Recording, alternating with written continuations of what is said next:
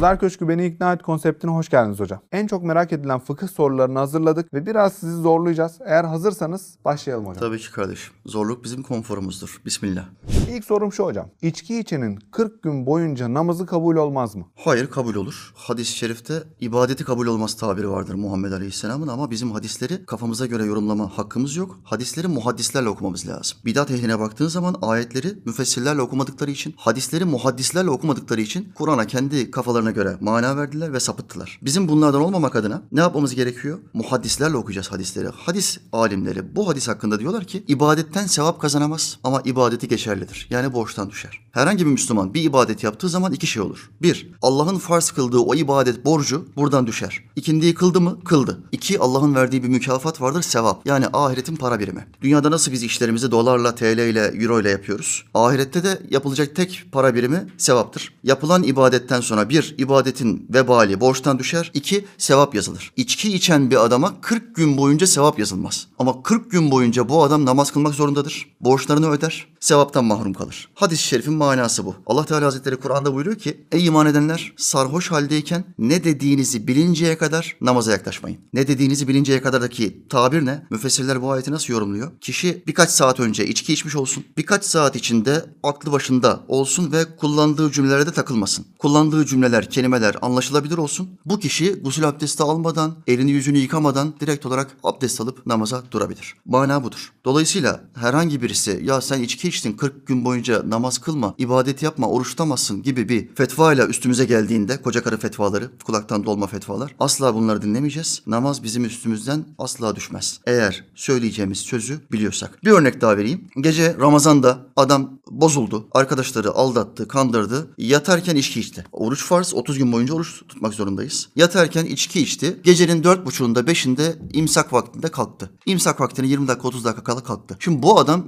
yatarken içki içtiği için sabahında oruç tutar mı tutmaz mı? Soru bu. Kalktığı anda cümle kuracak. Kurduğu cümlelerde takılma falan yoksa hemen elini ağzını yıkayacak. Birkaç lokma bir şey yiyecek ve sabah için niyetlenecek. Orucuna başvuracak. Orucunu tutacak. Mesele budur kardeşim. Böyle anlamak lazım. Yani hocam ama akşamda içki içmiş bir adamın yani günahkar bir adamın tekrardan Allah'ın huzuruna çıkması hani bu biraz daha hani haşa ve kella hani Allah'a kandırmak gibi böyle bir garip bir hale düşmüyor mu? Yani nasıl insan hangi yüzle çıkacak o halde? İnsanlara karşı benim sana yüzüm yok falan diyebilirsin de Allah'a karşı merhamet miktarı o kadar fazla ki Allah'ın huzuruna çıkacak yüzüm yok tabirini dünyada hiçbir kul kullanamaz. Hayatı zina ile geçmiş olsun. Hayatı içkiyle ve kumarla geçmiş olsun. Benim Allah'ın karşısına çıkacak yüzüm yok dediği anda ondan ümidini kesmiş demektir. Yani Allah'ın benim bu yaptığım günahları affetmeye gücü yetmez demiş olur. Bu da küfürdür. Dolayısıyla işlediği günah ne olursa olsun örneği ilerleteyim. Yatmadan önce zina yaptı. Zina yaptığı kadınla içki içti. Sonra kadını gönderdi. Sabahında oruç var. Ramazandasın. Bu kadar büyük günahlar işledi. Bu adamdan oruç düşer mi düşmez mi? Düşmez. İmsaktan önce kalkacak ve cümle kurmaya çalışacak. Cümleyi kuracak, tövbe edecek, peşinden oruca niyetlenecek, yemek yiyecek. Mesele budur kardeşim. Tövbe kapısı her zaman açık. Her zaman açık. Halk arasında çok dönen bir soru var hocam. Cünüp ölen kişi ebedi cehenneme mi gidecek? Öyle bir şey yoktur. Hurafedir. Koca karı laflarından bir tanesi. Gençleri zinadan uzak tutmak için, gençleri kendi kendine cünüp olma halinden, kendini tatminden uzak tutmak için o halde ölürsen cehenneme gideceksin derler ve halkı korkutmaya çalışırlar. Dini hiçbir dayanağı yoktur. Kişi iki namaz vakti arasında cünüp ol- olabilir. Bunu ya helal yolla yapar, eşiyle beraber olur. Ne zamana kadar cünüp durabilir?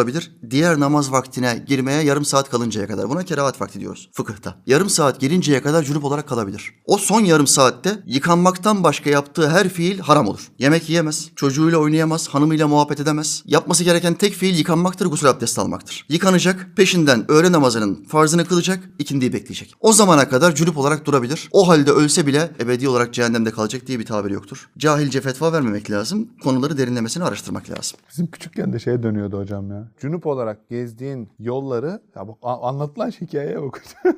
Çocukken cünüp Ee, gezdiğin her yolları toprak parçası sana beddua eder, lanet Yok, eder falan mı? Daha Ne? kötüsü. Ne? Şeyle kazma kürek verecekler cehennemde eline. Onların hepsini tek tek ters çevireceksin. Yani bu fanteziyi vallahi ilk defa sende duyuyorum. Ya ne, ne fanteziler duyacağız ya. Ben de o sıra çocuğum şey düşünüyorum. Lan diyorum yani hadi tamam toprağı moprağı çevirdik de bu o zaman ben şu taşlara maçlara basmayayım bari böyle bir şey olduğu zaman. Ya ben bu- hakikaten bu şeye böyle Allah Allah dedim ya ne kadar kötü bir şeymiş o zaman bu. Ya ama kö- kötü bir şey ama insanları sakındırmak için yalan söylüyorlar. Yalan söylüyor. Problem burada. Yani dinde olmayan bir şeyi dine katıyor. Buna da bid'at deniyor zaten. En büyük kötülük. İslamiyet'i yıkma, İslamiyet'i değiştirme. Ya Biraz ruhsatların böyle tamamen önünü kesmişler, kesmeye çalışmışlar gibi bir durum var sanki hocam değil mi? İntihar eden kişi ebedi cehenneme mi gidecek? Uydurma bilgilerden bir tanesi. Yine hurafedir. İntihar eden kul, intiharın haram olduğunu bilerek intihar ediyorsa, bunun haram haramlığını reddetmiyorsa, günahkar olarak, büyük günahkar olarak ölür. Ama ben intihar ediyorum ve hakkım olduğunu düşünüyorum, bunun haram olduğuna inanmıyorum diyorsa, günahkar olarak ölmez, kafir olarak ölür. Yani Kur'an'ın ve Muhammed Aleyhisselam'ın yasakladığı bir fiili helalleştirmiş olur. Allah'a ve Resulüne yalancı dediği anda kafir olur. Dolayısıyla bunu ikiye ayırmak lazım. Muhammed Aleyhisselam şöyle buyurdu. İntihar eden kişi intihar ediş azabıyla kıyamete kadar kabrinde azap görür. Kıyamet koptuğu anda azabı biter ve mahşer azabı başlar. Eğer azabı bitmezse cehennem azabı başlar. Bu büyük bir günahtır. Ama kafir değildir. Yeter ki dilinden ben intiharın günah olduğunu düşünmüyorum kelimesi çıkmış olmasın. Bu kelimeyi söylerse ve intihar etmese bile kafir olarak ölür ve ebedi olarak cehenneme gider. Fetva olarak bu ikisini ayırmak lazım. Yani benim anladığım şu hocam. Adam günah işliyor ve bundan vazgeçemiyor. Ne günah olduğunun önemi yok. Günahın günah olduğunu kabul etmesi lazım. Kesinlikle. Kabul ettiği zaman günahkar oluyor. Reddettiği zaman günahkar olmuyor, kafir oluyor. Kafir eden sözler maddeleri yaptım. 10 sohbet yaptım. Sadece güncel hayatta kullandığımız kafir eden sözler. Kişi bunu söylediği anda Müslüman olduğunu zannediyor ama bir sözle kafir oluyor. Ben bugün namazın bir borç olduğunu düşünmüyorum. Bak bu bir küfür sözü. Allah Kur'an'da 70 yerde onu bize farz kılmış, borç olduğunu söylüyor. Bu kişi ise, bu Müslüman kişi ise Allah yalan söylüyor diyor. Bilmeden Allah'ı yalancı çıkartıyor ve kafir oluyor. Buna dikkat etmek lazım. Bu kadar içmekle de günah olur mu? Aynı söz. Kafir eden sözlerden bir tanesi. Bir damlası bile. Muhammed Aleyhisselam'ı nasıl yalanlıyorsun? Bak şimdi. Çoğu sarhoş eden şeyin azı da haramdır. İçki hakkında söylediği sahih bir hadis-i şerif. Sarhoş olmayacak kadar içiyorum ben. Bir bardak içiyorum, iki bardak içiyorum. Ne olacak canım bu da günah mı? Dediğin anda Muhammed Aleyhisselam'a sen yalancısın diyorsun. Halbuki günah olduğunu kabul etse en azından şey kalır. Fasık olur. Büyük günahkar olur ama kafir olmaz. Cenaze namazı kılınır, arkasından Kur'an okunur. Bu bize gelen askerlerin çoğunda hep şunu duydum. Kendilerinde son bir mermi bırakıyorlar hocam. Eğer yakalanma gibi bir tehlike arz olduğunda kendilerine sıkmak için hani bilgi vermemek amacıyla. Bu intihara giriyor mu? İntihara giriyor ama günaha girmiyor. Çünkü kendi ordusu hakkında, kendi karargahı hakkında istihbaratı var, bilgileri var. Bu bilgiler düşman askerinin eline geçmesin diye intihar ederse sıfır günah. Niyet bu. Niyet yok ben işkenceden korkuyorum falan hemen kendimi öldüreyim niyet olursa burada tüm mesele niyette. O zaman büyük günaha girer. Hocam şimdi intihar etme meylinde olan birisine hani ebedi cehennem deyince intihar etme niyetinden vazgeçebiliyorlar. Bazıları bunu hani taktik olarak kullanabiliyor adamı vazgeçirmek için. Şimdi bir yandan iyi gibi ama bir yandan da hükmü yanlışlama gibi oluyor. Buradaki denge nasıl sağlanmalı? Şimdi burada bid'at ortaya çıkartıyor. Yani bid'at ne demek? Allah'ın ya da Resulünün bildirmediği bir şeyi dine sokuşturma. Sen insanlar daha bir korksun ve bu günaha girmesin diye yalan bir bilgi uyduruyorsun ve bunu dine yamıyorsun. İslam'ın en büyük düşmanı bid'at ehlidir. Yeryüzünde İslam'a Yahudilerden ve kafirlerden daha büyük düşman olan ben Müslümanım diyen ama dinin içine bir şeyler sokuşturmaya çalışan yalancılardır. Her kim bid'at ehlini güzellerse diyor Muhammed Aleyhisselam İslam'ın yıkılmasına yardımcı olmuş olur. Bundan daha büyük bir günah olamaz. İntihardan birini kurtaracağım diye niye İslam'ı zorlaştırıyorsun? İnsanların yükünün üstüne yük katıyorsun. Asla yalanı İslam mübah görmez. Birilerine korkutacağım diye dine yeni bir şeyler ihdas etmeyi asla mübah görmez kardeşim. Hocam futbol hayranlarını ilgilendiren bir sorumuz var. Kaçak maç izlemek caiz mi? Valla ben de her hafta Fener'in maçını izliyorum ama kaçak izlemiyorum. Neden? Çünkü burada binlerce insanın çalıştığı bir hizmet var. Ortada bir sportif faaliyet var. Bir arena. Arenaya binlerce insan doluyor ve insanlar ülkenin hangi şehrinde olursa olsun ya da yurt dışında olursa olsun bu maçı çekiyorlar. Bu sportif faaliyeti çekiyorlar ve yayınlıyorlar. Büyük masraflar yapıyorlar. Bütün bu çalışan insanların paralarını ödüyorlar. Ve sen bunların üzerinden, bunların sırtından bir kaçak yayın yapıyorsun. Kendi cebine para dolduruyorsun ve bu çalışan insanlara hiçbir şey vermiyorsun. Yayıncıya, olayın sahibine hiçbir şey vermiyorsun. Yayıncı, ben bundan razı değilim. Kaçak yayın yapanlardan razı değilim ve bu işin yapılmasını istemiyorum. Kanuni olarak da razı değilim derse bu açık bir kul hakkı olur. Müslümansa sevaplarını alır. Firma sahibi kafirse, iman etmediyse günahlarını senin üzerine yükler. Bu Müslümanın alacağı şeyden, kul hakkından daha beter bir durumdur. Dolayısıyla bütün Müslüman kardeşlerimi kaçak maç izleme olayından sakındırmaya çalışıyorum. Hocam şöyle bir soru gelmiş. Zina eden kişi nasıl tövbe etmeli? Evleneceği kişiye zina ettiğini söylemek zorunda mı? Nasuh tövbesi yapması lazım. Allah Teala Hazretleri Kur'an'da bizi tübü ilallahi tevbeten nasuha diye uyarıyor Mevla Teala. Hazretleri. Ey iman edenler Allah'a tövbe edin ama nasuh tövbesiyle, nesheden bir tövbeyle tövbe edin. Nesheden ne demek? Geçmişimde yaptığım bütün günahları ben biliyorum ve sana itiraf ediyorum Allah'ım. Şurada şu zinayı yaptım. Bunu sen biliyorsun, sen gördün ama ben yine insanlara değil sana itiraf ediyorum. Bu benim günahlarımı temizle. Bundan sonra yapmayacağıma söz veriyorum. Derse, ılık bir suyla bir gusül abdesti alırsa, peşinden iki rekat bir tövbe namazı kılarsa ve peşinden bu söylediğim cümlelerle tövbeyi yaparsa buna İslamiyet'te nasuh tövbesi deniyor. Geçmişi temizleyen tövbe. Ve bir daha bu günaha bir daha düşmezse açık bir işaret olarak bu günahının temizlendiği ortaya çıkmış oluyor. Bunu bir kere nasuh tövbesiyle temizleyecek. Sonra kendisine bu günahı tekrar işletmeyi hatırlatan arkadaşlar, dostlar, zina yaptığı insanlar ya da zinaya teşvik eden arkadaşlar. Bunların tamamını engelleyecek. Bağlarını kopartacak. İşin bu kısmını aradan çıkartmış olacak. Senin burada ikinci bir sualin daha vardı. Evleneceği kişiye zina ettiğini söylemeli mi? Prensip olarak İslamiyet'te günaha ortak koşmak caiz değildir. Efendimiz Aleyhisselam buyuruyor ki işlediğiniz günahları kimseye anlatmayın. Onları şahit tutmuş olursunuz. Allah şahit tutulan günahı affetmez. Dolayısıyla gizleyecek. Ama evleneceği kişi özellikle bunu sorarsa. Kız diyor ki ben bugüne kadar namusumu korudum. Kimseyle zina yapmadım. Arızalı ortamlarda çalıştım, ettim, okudum ama hamdolsun namusumu korudum. Evleneceğim erkeğin de namusunu korumuş olmasını isterim. Bu kızın hakkı mıdır? Erkeğin hakkı olduğu gibi kızın da hakkıdır. Erkeğe bunu sorduğunda daha önce zina ettim mi etmedim mi dediğinde erkek bu cevabı vermek zorundadır. Ve doğru sözü söylemek zorundadır. Aynen bunun gibi erkek de kıza aynı suali sorabilir. Burada şahit tutma meselesi yok. Hayatımı devam ettireceğim bir kadına çok kritik ve doğru bir soruyu sormak istiyorum. Ben bakirim. Daha önce zina etmedim. Eşimin de bir bakire olmasını istiyorum. Bu benim hakkımdır. Muvassat gereği yani evlilikte eşit olma gereği. Ben bunu eşimden istiyorum. Bu yüzden soruyorum. Bana doğru cevabı ver. Allah bizim şahidimizdir. Ne yaptığını, ne ettiğini, benim de ne yaptığımı, ne ettiğimi Allah Teala görüyor. Bana doğru cevabı ver. Daha önce bunu yaptım mı yapmadım mı? diye bu suali sorabilir ve cevabını isteyebilir. Peki hocam bu konuda adam şunu düşünüyor. Diyor ki ya biz zaten bu kişiyle artık evlilik sürecine girmişiz. Yani iş iyice ilerlemiş. Hani bu söylesem de evleneceğim, söylemesem de evleneceğim. Ya ama söylersem hayatım boyunca bu durmadan benim karşıma çıkıp duracak. Ve benim evliliğime bir zarar verecek bu konu. Ben bu sebeple yalan söylemek istiyorum. Dese nasıl bir durum olur? Asla meşru olmaz. Müminin yapacağı tek şey o anda doğruyu söylemek. Dost doğru ol ayeti sadece Muhammed Aleyhisselam'ı ilgilendirmiyor. Ona tabi olan bütün ümmeti. Yani bizi de ilgilendiriyor. Dolayısıyla ya ileride başıma kakar mı? Evliliğimize bir sıkıntı gelir mi?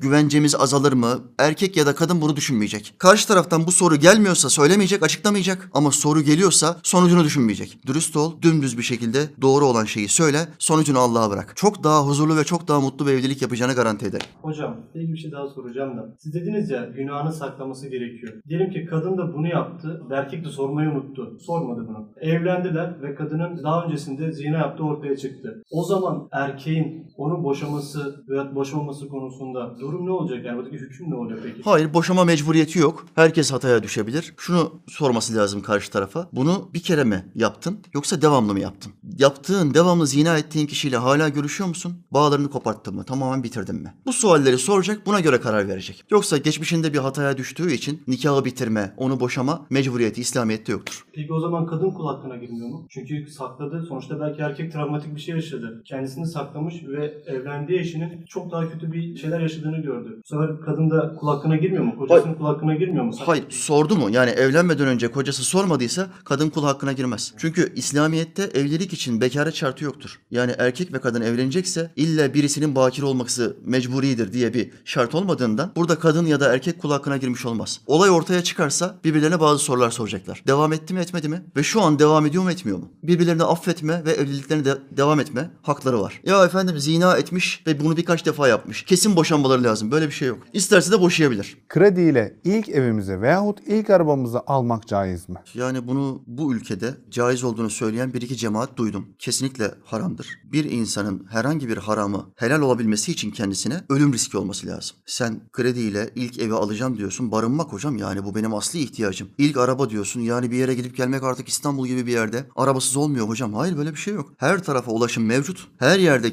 kiralık ev mevcut. Buralara girip barınabilirsin. Bu taksilerle, metrolarla, metrobüslerle, Marmaraylarla her tarafa gidebilirsin. Dolayısıyla hayatını devam ettirebilirsin faize girmeden de. Bunlar mevcut olduğu sürece krediyle ilk ev almak haramdır. Krediyle ilk arabayı almak haramdır. Herhangi birisi derse ki yok bu helaldir, kafir olur. Günahkar olmaz. Peki yurt dışında hocam? Yurt dışında bile olsa faiz her yerde faizdir. Bütün Müslüman kardeşlerimizi bundan sakındırıyoruz. Hanefi mezhebinde sadece e, Darül Harp'te yurt dışında faizin olmadığını söyleyen bir fetva vardır. Muhammed Aleyhisselam'ın hadisi şerifinden delil almıştır İmam Ebu Hanife. Darül Harp'te mümin ile kafir arasında faiz yoktur diye bir hadis-i şeriftir. Diğer üç mezhep müçtehidi hayır bu hadis-i şerif farklı manalar içeriyor. Darül Harp'ta bile olsa faiz faizdir ve haramdır diye hüküm vermiştir. Ben de Müslüman kardeşlerimi diğer üç müçtehidin hükmüne göre garantiye gitmeleri noktasında ikaz ediyorum. Nerede olursa olsun faizde iş yapmamalarını tavsiye ediyorum kardeşim. Hristiyan, Yahudi veyahut ateist birisiyle evlenebilir miyim? Şöyle kadın İslamiyet'e göre herhangi bir kadın bir Hristiyanla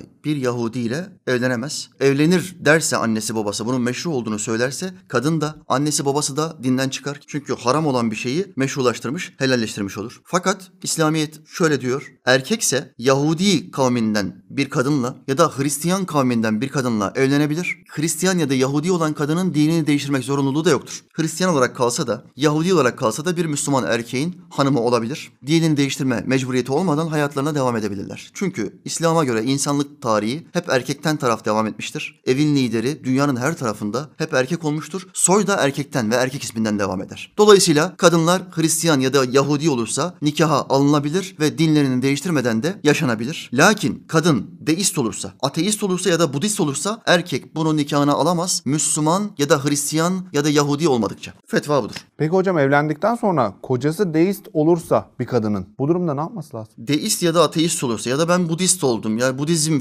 filmlerini seyrettim, etkilendim. Onların tanrısı biraz daha çekici geldi bana gördüğüm bir tanrı neticede falan dedi. Budist oldu. Deist oldu ya da ateist oldu. Ama evlenirken Müslümandı. Dini nikahla ve resmi nikahla evlendi bunlar. Budist olduğu anda ya da deist ya da ateist olduğu anda nikahları düşer. Kadın ve erkek birbirlerine haram olur. Dokunmaları, temas etmeleri haram olur. Kadın evin içinde makyaj yapamaz. Kocasına karşı açık giyinemez, koku süremez. Bırak dokunmayı ya da cimaya, cinsel ilişkiyi. Bunların tamamı haram olur, nikahları düşer. Kadının bir an evvel aile büyüklerinin devreye sokması lazım. Adamın tekrar İslam'a dönmesi adına telkinde bulunmaları lazım. Adam İslam'a dönmüyorsa hemen resmi olarak boşanma yollarına bakmalı ve kadın yuvasını ayırmalıdır. Çünkü nikahları düşmüştür. Ha, dönerse nikah devam ediyor. Devam eder tabii. Tekrardan bir dini nikah yaparlar ve devam eder. Peki boşanma yoluna gitmedi diyelim. Yani ki şu anda günümüzde çok var e, bu duruma yaşayan insanlar. Bu durumda zina mı yapmış oluyorlar? Evet. Çok aldığım meselelerden, sıkıntılı meselelerden bir tanesi bu. Bazıları iki meseleden bir tanesi mesela boşanma yoluna gitmiyor. Adam diyor ki ben boşanmam. Resmiyette 3 yıl boyunca 2 sene 3 sene sürüyor boşanma davası. 3 sene boyunca bu kadınla aynı evde yaşamak istiyor. Bazen kadın annesinin babasının evine dönüyor. Bazen de dönemiyor. Ve bunlar aynı evde 3 yıl boyunca yaşamaya devam ediyorlar. Ve bunlar zina yapıyorlar. Çünkü İslami olarak resmi nikahları durmuş olsa bile dini olarak bunların nikahı yok. Bir çocuk olsa veledi zina oluyor. Gayrimeşru bir çocuk oluyor. Bu noktaya dikkat etmeleri lazım. Eşlerinin, kocalarının ya da hanımlarının dinden çıkmaması adına ne yapmaları gerekiyorsa eşlerin birbirlerine yapması gerekiyor. Buna dikkat etmek lazım.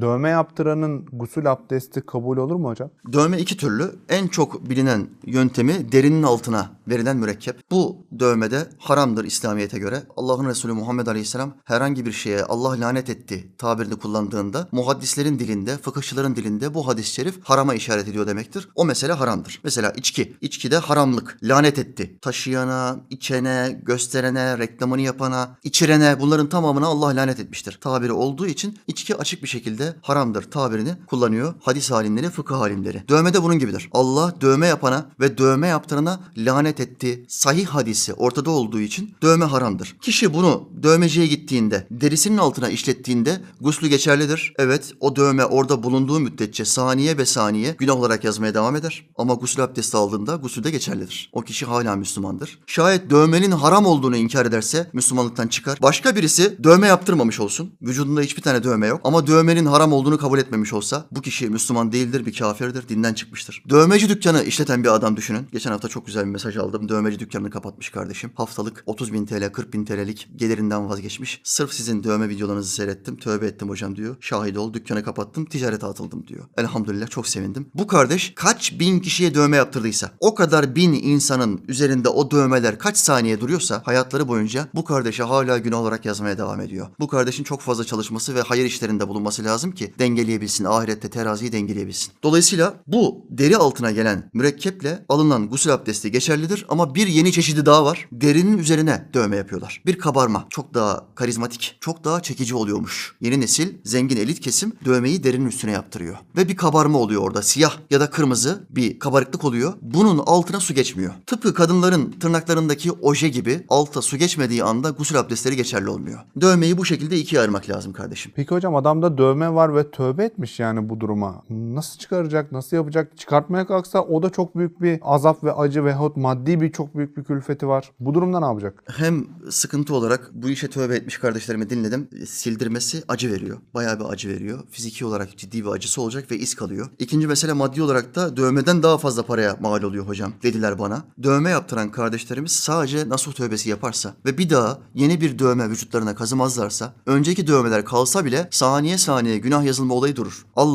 günahlarını affeder. Mesele budur. Peki hocam Hint kınasıyla yapılan dövmeler var. Yani sonuçta kına. Bununla da günah oluyor mu? Tabii kına olması fetvayı değiştirmiyor. Geçici bile olsa o kınayla yapılan dövmeler bir hafta kalıyor, 8 gün kalıyor, 20 gün kalıyor falan. Ama neticede bunun ismi dövmedir. Vücudun üzerin, üzerine Allah'ın yaratmadığı bir şekli yapıştırma, koyma. Yasak olan şey budur. İster 10 sene kalsın, ister 10 gün kalsın. Haramdır. Kardeşlerimizi bundan da men ediyorum. E o zaman normal kına da o zaman günah mı hocam? Hayır günah değil. Efendimiz Aleyhisselam'ın açık sünnetidir. Şekil yaptırmazdı ama eline kına sürerdi. Bazen sakalına, bazen saçına, bazen ayaklarına Muhammed Aleyhisselam kına sürerdi. Dolayısıyla bu bizim için bir sünnettir. Ama Muhammed Aleyhisselam asla o kınayla vücudunun herhangi bir yerine şekil yaptırmadı. Ölçümüz son peygamberdir. Övgüler ve selam üstüne olsun. Arkadaşlar arasında kahve içtikten sonra bir falına bakalım. Hani gülmesine, eğlenmesine hani fal gibi düşünmüyoruz biz bunu deyip fal bakmak günah olur mu? Kardeşim bu sadece günah olmaz. Daha beteri küfür olur. Çünkü gayba dair şaka yoluyla bile olsa herhangi bir şeye bakarak, bir karta bakarak, bir tarot falına bakarak, bir yıldıza bakarak, kahve, içtiği kahveye bakarak, kahve bardağını terse çevirmek, birkaç dakika sonra öne almak ve senin başına şunlar gelecek. Şöyle birisiyle tanışacaksın. Bir yerden sana büyük bir rızık gelecek gibi geleceğe dair bir şey gördüğünü ima eden, kesin olarak söylemese bile, ima eden birisine kahin denir. Kahinler Muhammed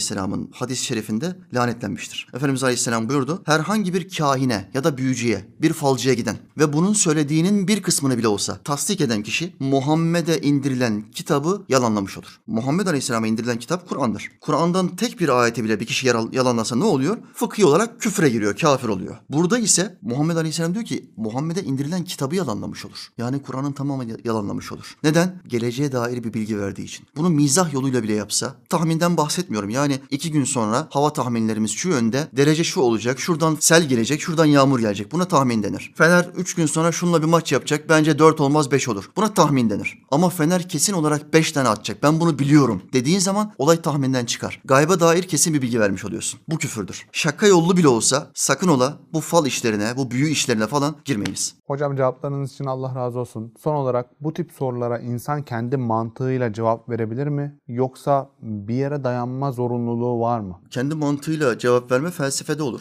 matematikte olur. Bana göre böyle dersin ama dinde asla böyle bir şey yoktur. Din nakildir. Din akıl değildir. Din nakildir. Akıl nakle uymak zorundadır. Yani vahiy. Yanılgısız olan, yamasız olan, eksiksiz olan. Vahiy Kur'an ve sünnettir. Bütün kullar Kur'an'a ve sünnete uymak zorunda doğruyu bulabilmek adına. Kur'an ve sünnetin açıklayıcısı ise İslam alimleridir. En iyi onlar anlamıştır. Çünkü işleri budur. Bunları araştırmak ve bunlardan hüküm çıkartmak. Fıkıh ilmi Kur'an ve sünnetten çıkartılan bilgilere bağlıdır. Herhangi bir kul benim bir alime, bir peygambere ihtiyacım yok. Kur'an'dan okuduğum bana yeter dediği zaman sapıtmış kullar zümresine yazılır. Çünkü alimlere müracaat etme Kur'an'ın bize emridir. Kim Resul'e itaat ederse o Allah'a itaat etmiştir diyor Kur'an ayeti. Men yuti'ar rasule fekad Allah. Resul'e itaat eden Allah'a itaat etmiştir. Resul'e itaat etmeyi bize farz kılan onlarca ayeti kerime vardır. Alimlere sormayı farz kılan ayetler vardır. Bakın mezhebe uymanın farz olduğunu söyleyen tek bir ayet okuyayım. Fes'elu ehle zikri in kuntum la ta'lemun. Sual edin alimlere eğer bir şeyi bilmiyorsanız. Şimdi Allah Teala Kur'an'ın hiçbir ayetinde herhangi bir şeyi bilmiyorsanız Kur'an'ı okuyun demiyor. Ama şunu diyor. Bir şeyi bilmiyorsanız İslam'a dair alimlere sorun. Onlar Kur'an'a ve sünnete en iyi uyan ve en iyi anlayan insanlardır. Onlar bilir size anlayabileceğiniz kapasitede meseleyi onlar açıklarlar diyor. Bu ayet mezhebe uymayı bize